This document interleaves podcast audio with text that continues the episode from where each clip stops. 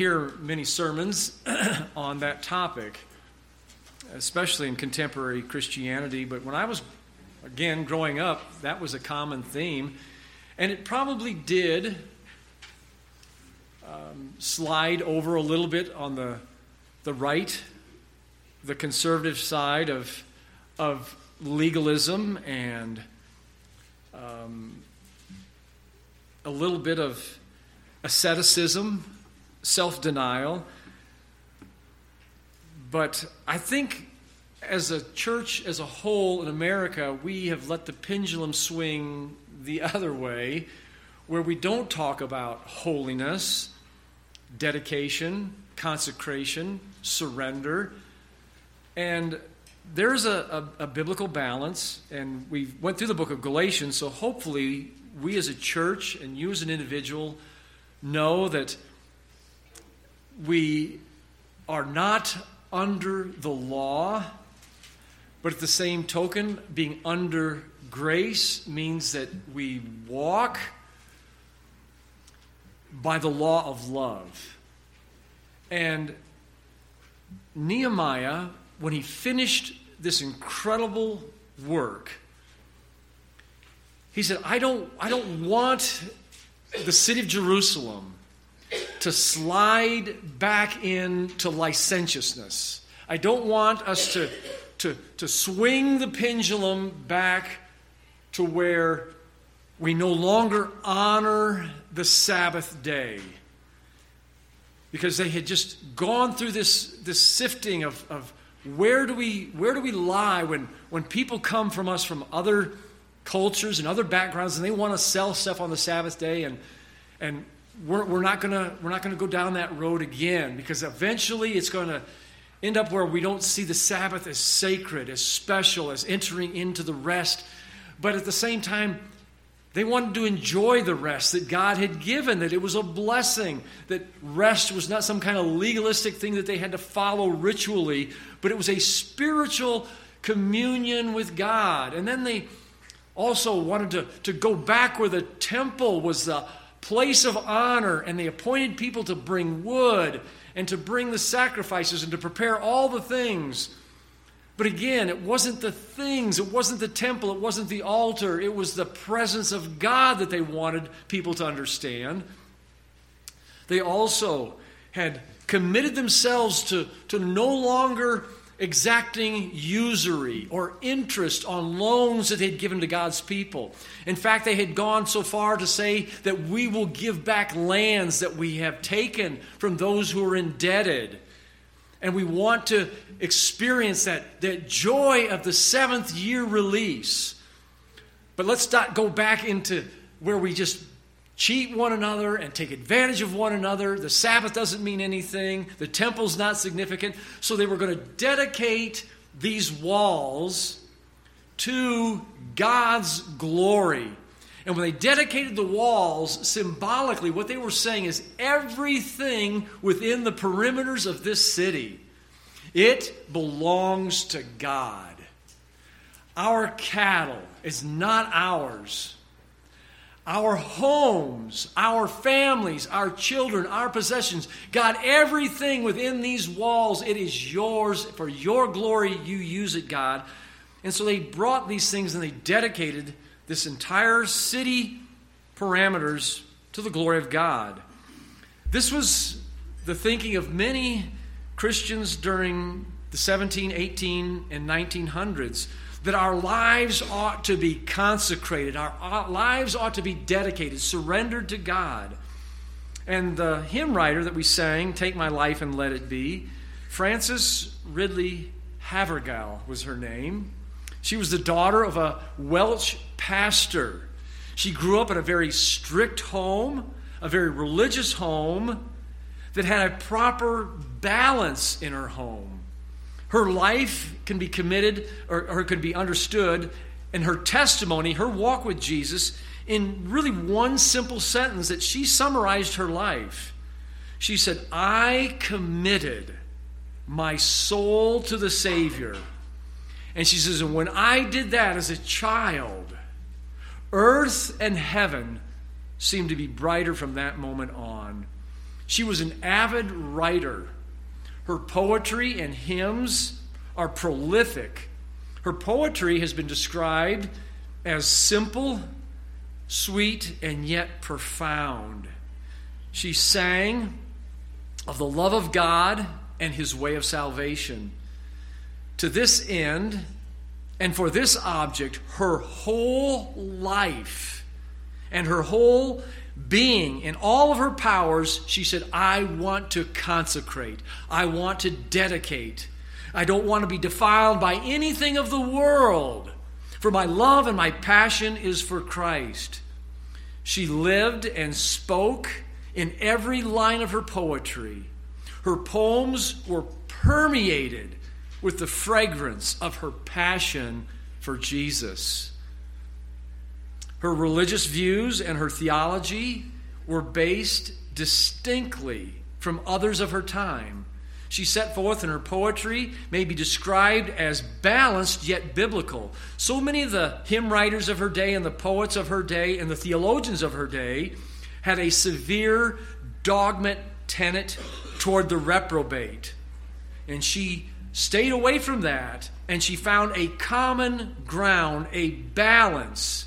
In her writing, she showed a burden for the free, full salvation through the Redeemer's merits alone for every single sinner who would receive him into her life. She was devoted to proclaim this truth by her personal labors, her literary efforts, and her earnest interest in foreign missions transformed her, and she surrendered her life to live as a single woman, to use all of her powers, all of her energies for Jesus Christ. Paul taught this in 1 Corinthians 7 that if you can stay single and, des- and dedicate your life and consecrate your energies and all your powers to Christ, you've done better. This is seldom taught or thought of in Christianity today. In fact, we often hear sermons on rather uh, on on how my life can be enhanced by Jesus. Her hymn "Take My Life and Let It Be" is an example of her thoughts, her prayers. Take my hands and let them move. Take my voice and let me sing. Take my silver, my gold, not a mite would I withhold. Take my will and make it thine. Take my love, my Lord, I pour at thy feet its treasure store. Take myself, and I will be ever only all for thee. Being dedicated to the Lord is not a popular theme, and yet it is a biblical theme. The contemporary church would rather hear on how the Lord came to satisfy our wants. When Nehemiah symbolically dedicated the walls of Jerusalem, he was signifying that the city, its inhabitants, and all of its possessions belonged to the Lord and they were to be used for his glory alone. In 1 Corinthians chapter 10 and verse 23, Paul wrote this. He said, All things, all things are lawful for me, but not all things are helpful. All things are lawful for me, but not all things edify. Let no one seek his own, but every one the well being of another. Paul put forth three simple principles of dedication in that verse. The first one, I need to ask myself, is what I am doing helpful. The word helpful is a compound word in the original language. The prefix is with, and the second part of that verb means to carry or to bring. So when I'm asking myself, is what I'm doing helpful? I need to ask myself, am I encouraging and am I bringing others along with me into wisdom and maturity and into Christ's affection, grace, and love. The next thing I need to ask is it edifying? And it comes from our English word edifice, which means a building. So literally, it means to build up a structure. But when it's used figuratively, the word means am I promoting growth in Christian virtue?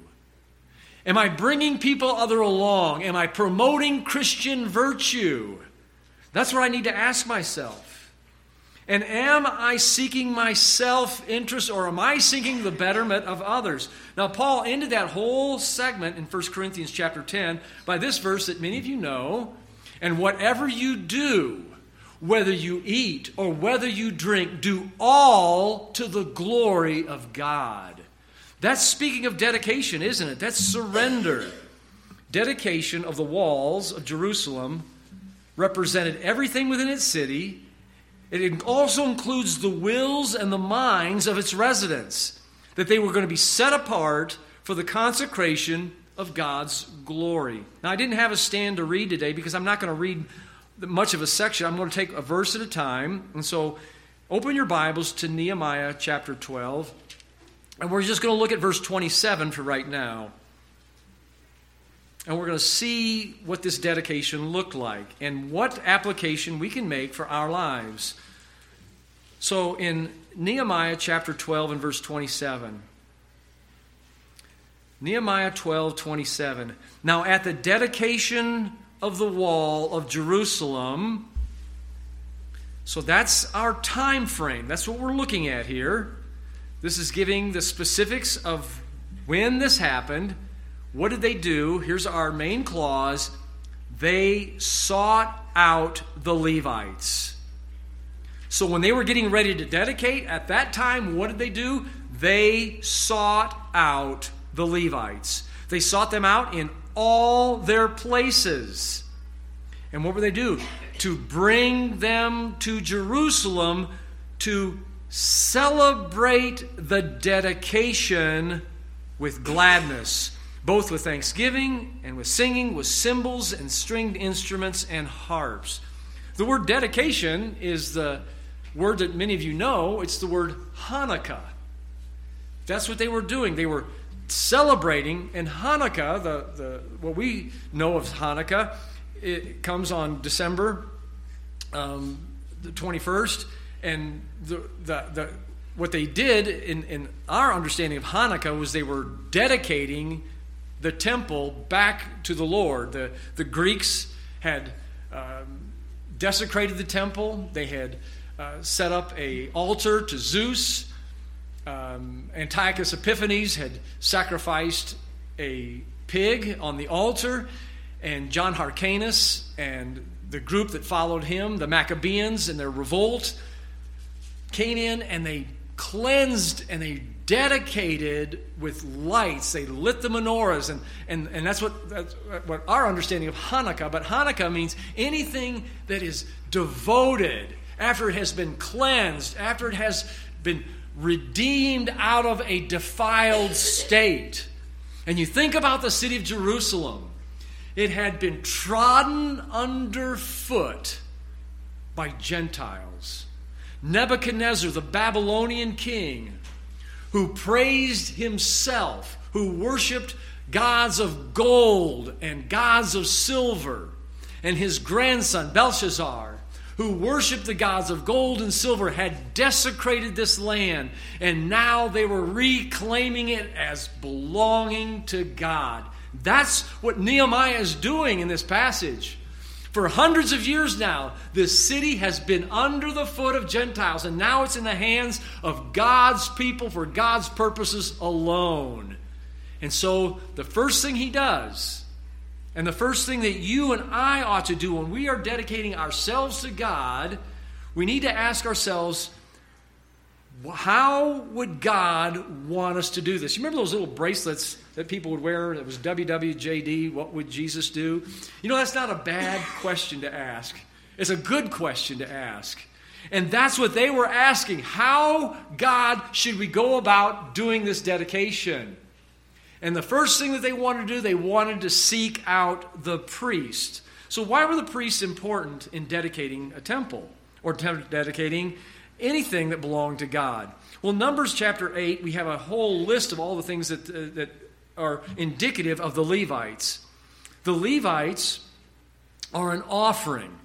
He brought Moses brought the Levites and lifted them up as a Remember the old King James? A heave offering literally means an offering that was lifted up. They brought the Levites because they were the ones who were lifted up, consecrated, and dedicated to God. The entire congregation, then in Numbers chapter 8, was instructed to lay hands on the Levites. So the Levites symbolically represented the entire nation here. Everyone was submitted and surrendered to this. In Deuteronomy chapter 18 and verse 1, we are told that the Levites received no inheritance. You think about us as believers. Where is our inheritance, our true inheritance?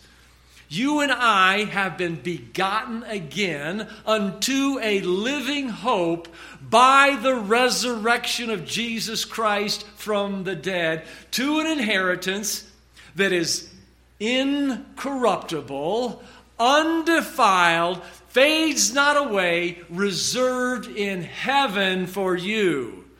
You and I are priests unto God. We are a holy priesthood. We are a holy nation that we ought to offer up sacrifices and praise to God. This is you and I. We are priests to God. We belong to God. We are lifted up to God. They brought also the Levites because the Levites represented the firstborn. Remember during Passover, the death angel went through the camp of Israel, and the firstborn were spared. From that time on, the firstborn belonged to God. But God took the Levites, instead of taking the firstborn, He said, These are mine, they belong to me. We are the first fruits of God's creation, we're told in the book of James. Why bring the Levites? The Levites were the ones who led God's way into the promised land. Remember when Joshua crossed over the river? It was the Levites who carried the ark. They were instructed to stand a quarter mile behind the ark and behind the Levites. And then Joshua makes this statement because you have never gone this way before. So when you and I dedicate ourselves to the Lord, we want to make sure that we are living our lives in accordance with God's word and God's plan. What were they to do? They were to worship and to praise God for his faithfulness. They brought them to Jerusalem to dedicate with gladness and with thanksgiving. So, dedication to God, a part of that is birthed out of thanksgiving. We dedicate ourselves to Christ and to his kingdom out of a heart of gratitude.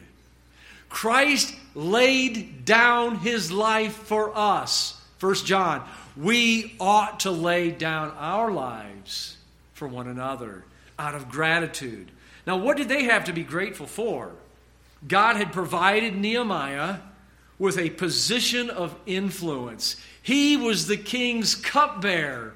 How else would they get back to their city unless God providentially, in God's sovereign plan, placed a man as the cupbearer to the most powerful man in the entire world, the Persian Empire? Artaxerxes, cupbearer, was the trusted Nehemiah. God, we thank you that you have not left us forsaken. But God, you are faithful to your promises. God, you promised Abraham. Abraham, look at this land. Abraham was promised, This land belongs to you.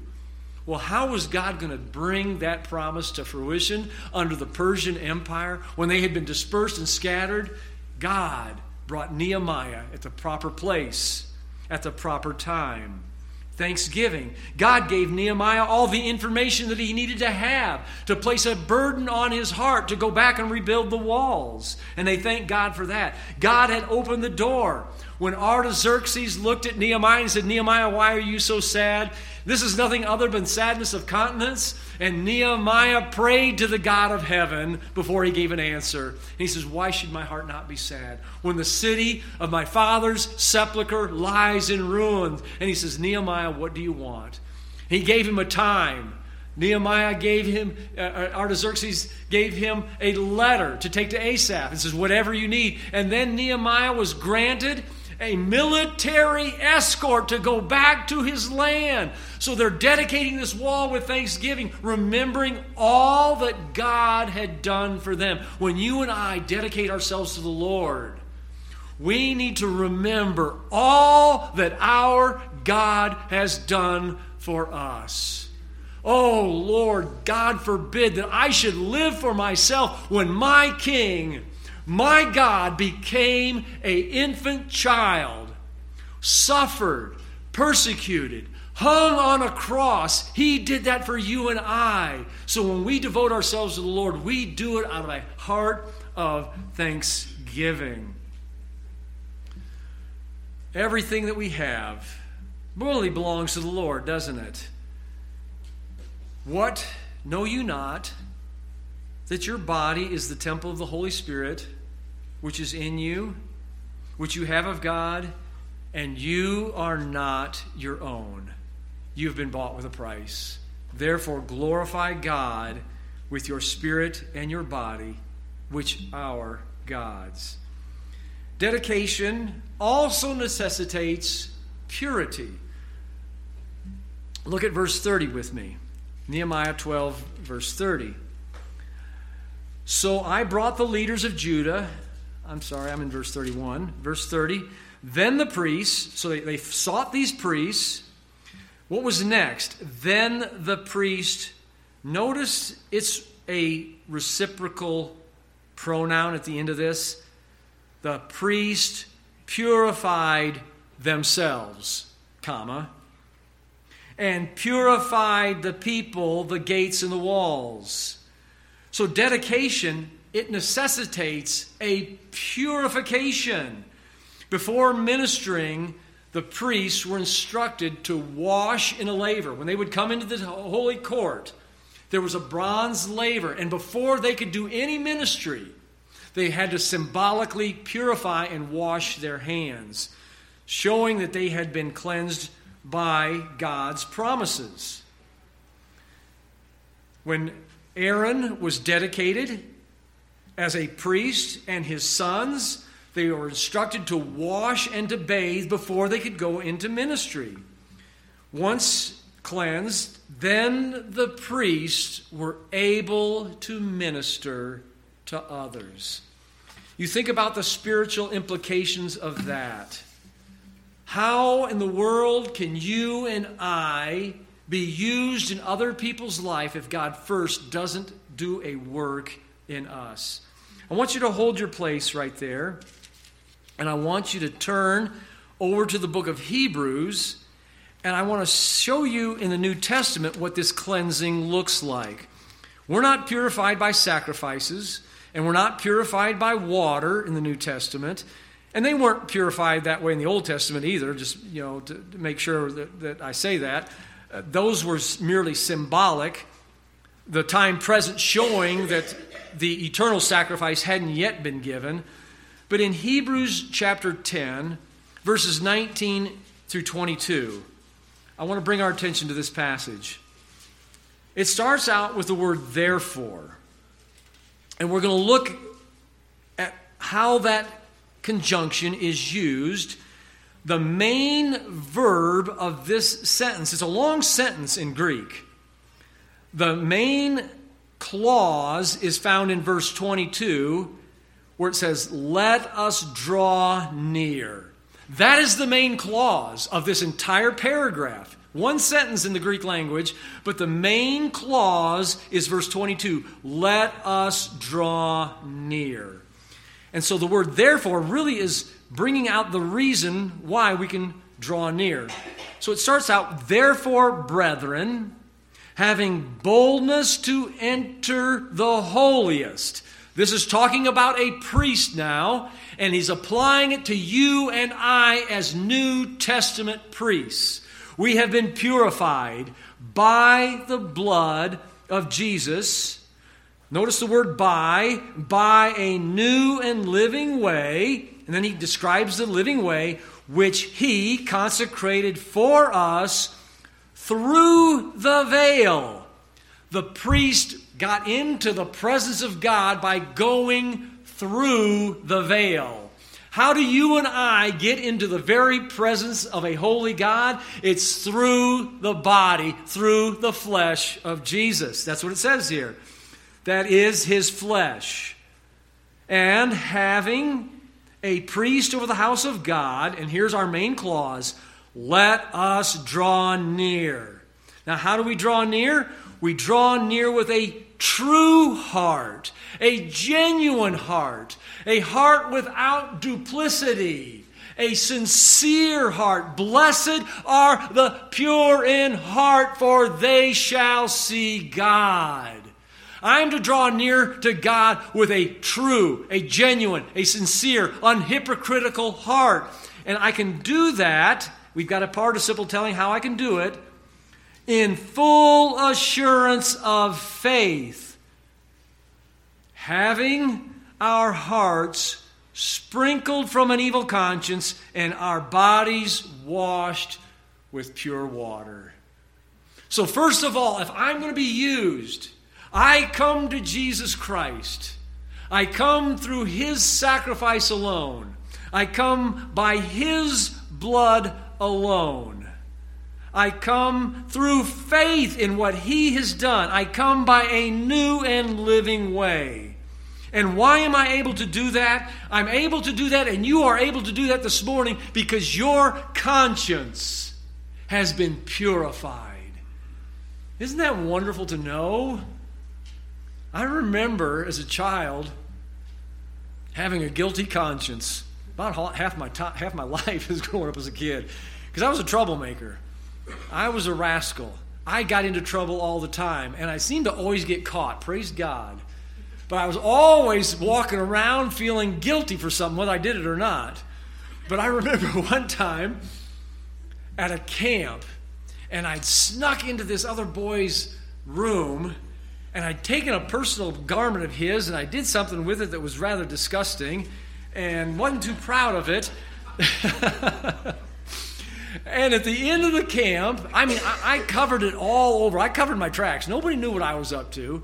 At the end of the week, I was called down in front of the entire camp and I was given a blue ribbon for the best behavior.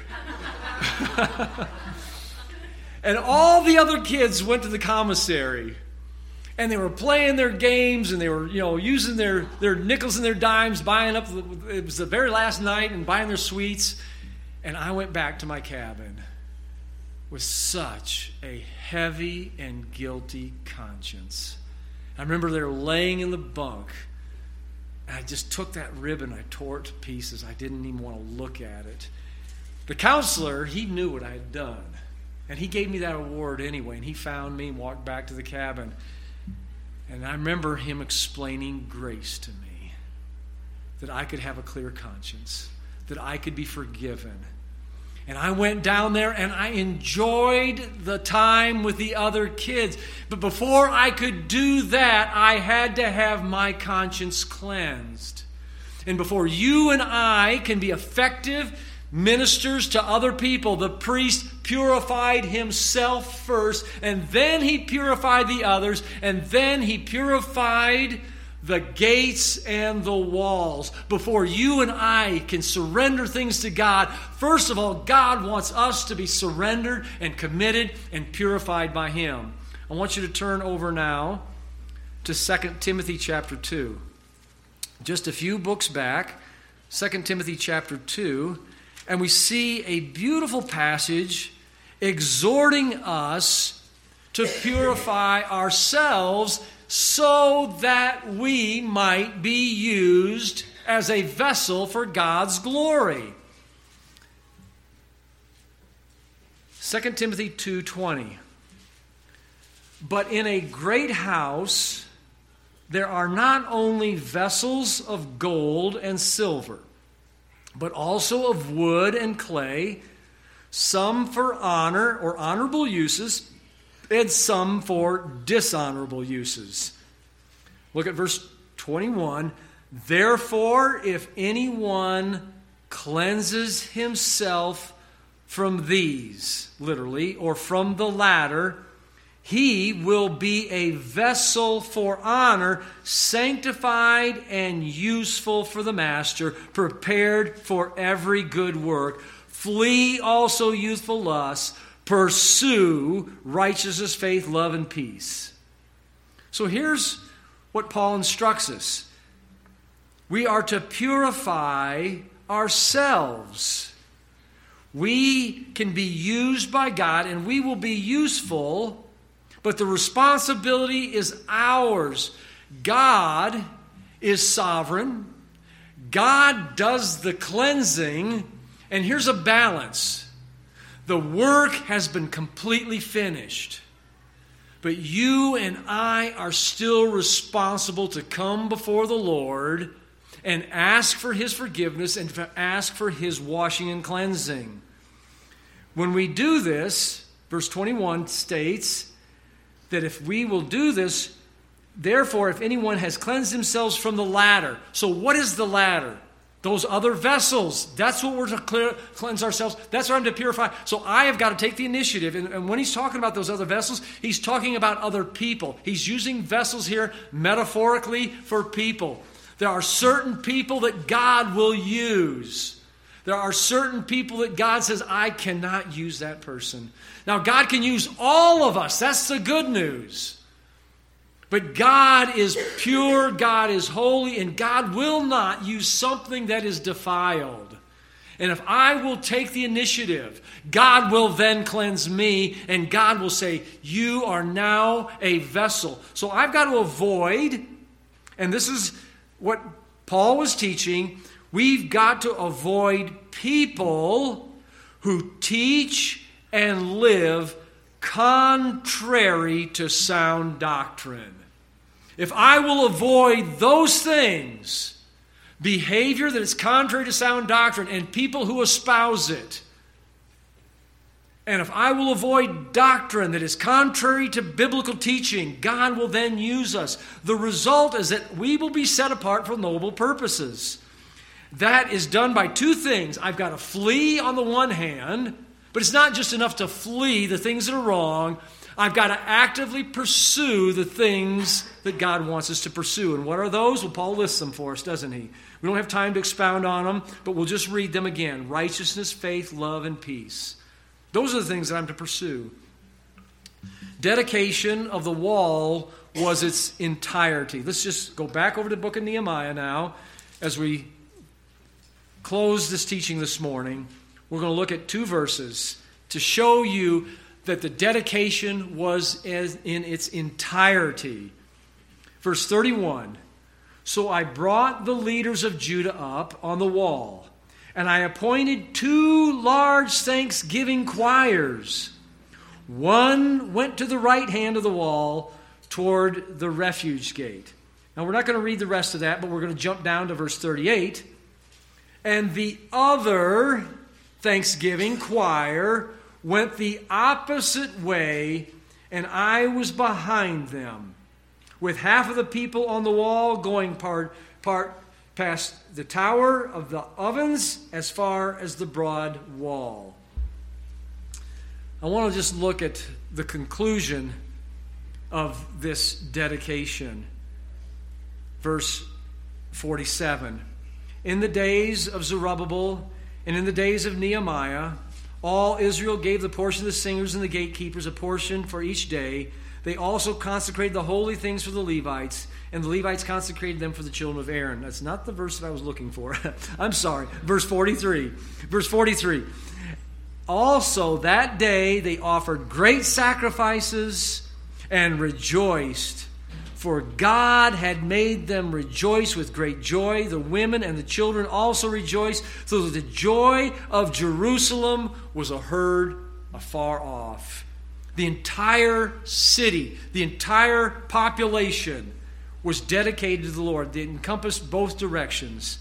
And I want to I want to just finish with this. All means all. The beautiful old hymn, I Surrender All, means our time, our talents, our talents, our resources. As a priest, you and I, as New Testament priests, We belong to God. We have been sprinkled with pure water. Our consciences have been cleansed. We are to separate ourselves from what defiles, and we are pursuing actively the things that make us useful righteousness, peace, love, and those things. When we are separated from what defiles, then God can use us. As Levites, they were a type of a first fruit. The first fruits were the increase that God had given, whether a child, that child, the first fruits of the womb, that child belonged to God and it was to be redeemed. The Levites represented that. The, all the fruits and the crops of the field and all the livestock, the first fruits, were then dedicated and devoted to God in worship. And it's interesting, the Bible in the New Testament calls you and I the first fruits of God's creation. So, yes, there is a dedication that belongs to God. It goes like this in James chapter 1 verse 17 and 18. It tells us that every good gift and every perfect gift is from above that comes down from the Father of lights with him there is no variableness, neither shadow of turning. And then the rest of that verse goes on like this Of his own will, he has begotten us. It is God's will, it is God's prerogative, it is God's desire to bring you and I to spiritual life. Every good gift, every perfect gift is from above. It comes down from this Father of lights. And this light, there's no shadow, there's no varying degree. God is the same yesterday, today, and forever. And then he goes on to say, it was God's will, this eternal God who never changes, who brings every good and perfect gift to make us alive. And how did God do it? That verse goes on, He's begotten us again by the word of truth. God takes His holy word, makes us alive in Christ Jesus, and then the purpose clause that we might be a kind, a type, a representative of the first fruits of all of God's creation. So, out of everything that God's created, He says, My children, they are the ones who are devoted and dedicated to me.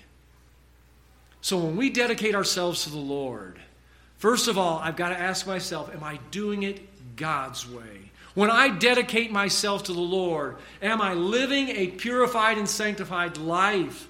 Am I then purifying and being a ministry minister to other people? And God, do you have the entirety of who I am, my thoughts, my will, my silver, my gold, God, may you have all of it.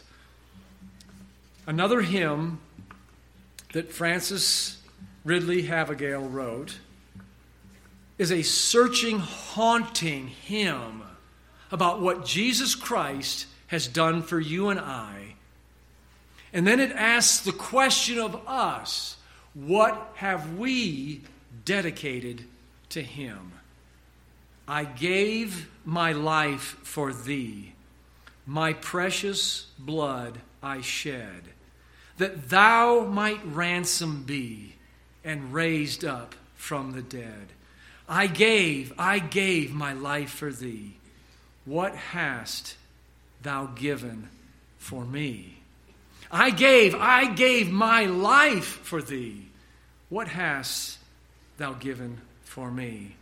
my Father's house of light, my glory encircled throne, I left for earthly night, for wanderings sad and alone. I left, I left it all for thee. Hast thou left aught for me? I left, I left it all for thee. Hast thou left aught for me? Father, as we close this morning, with this beautiful old hymn. God, I pray that as we ponder these questions, Lord, that God, that we could say, Yes, Lord, I have left things for you, God. I have given things for you. God, I am bearing the cross for you. God, I am bringing you my life as a living sacrifice, wholly acceptable to you. We pray this in Jesus' name. Amen. Let's stand again.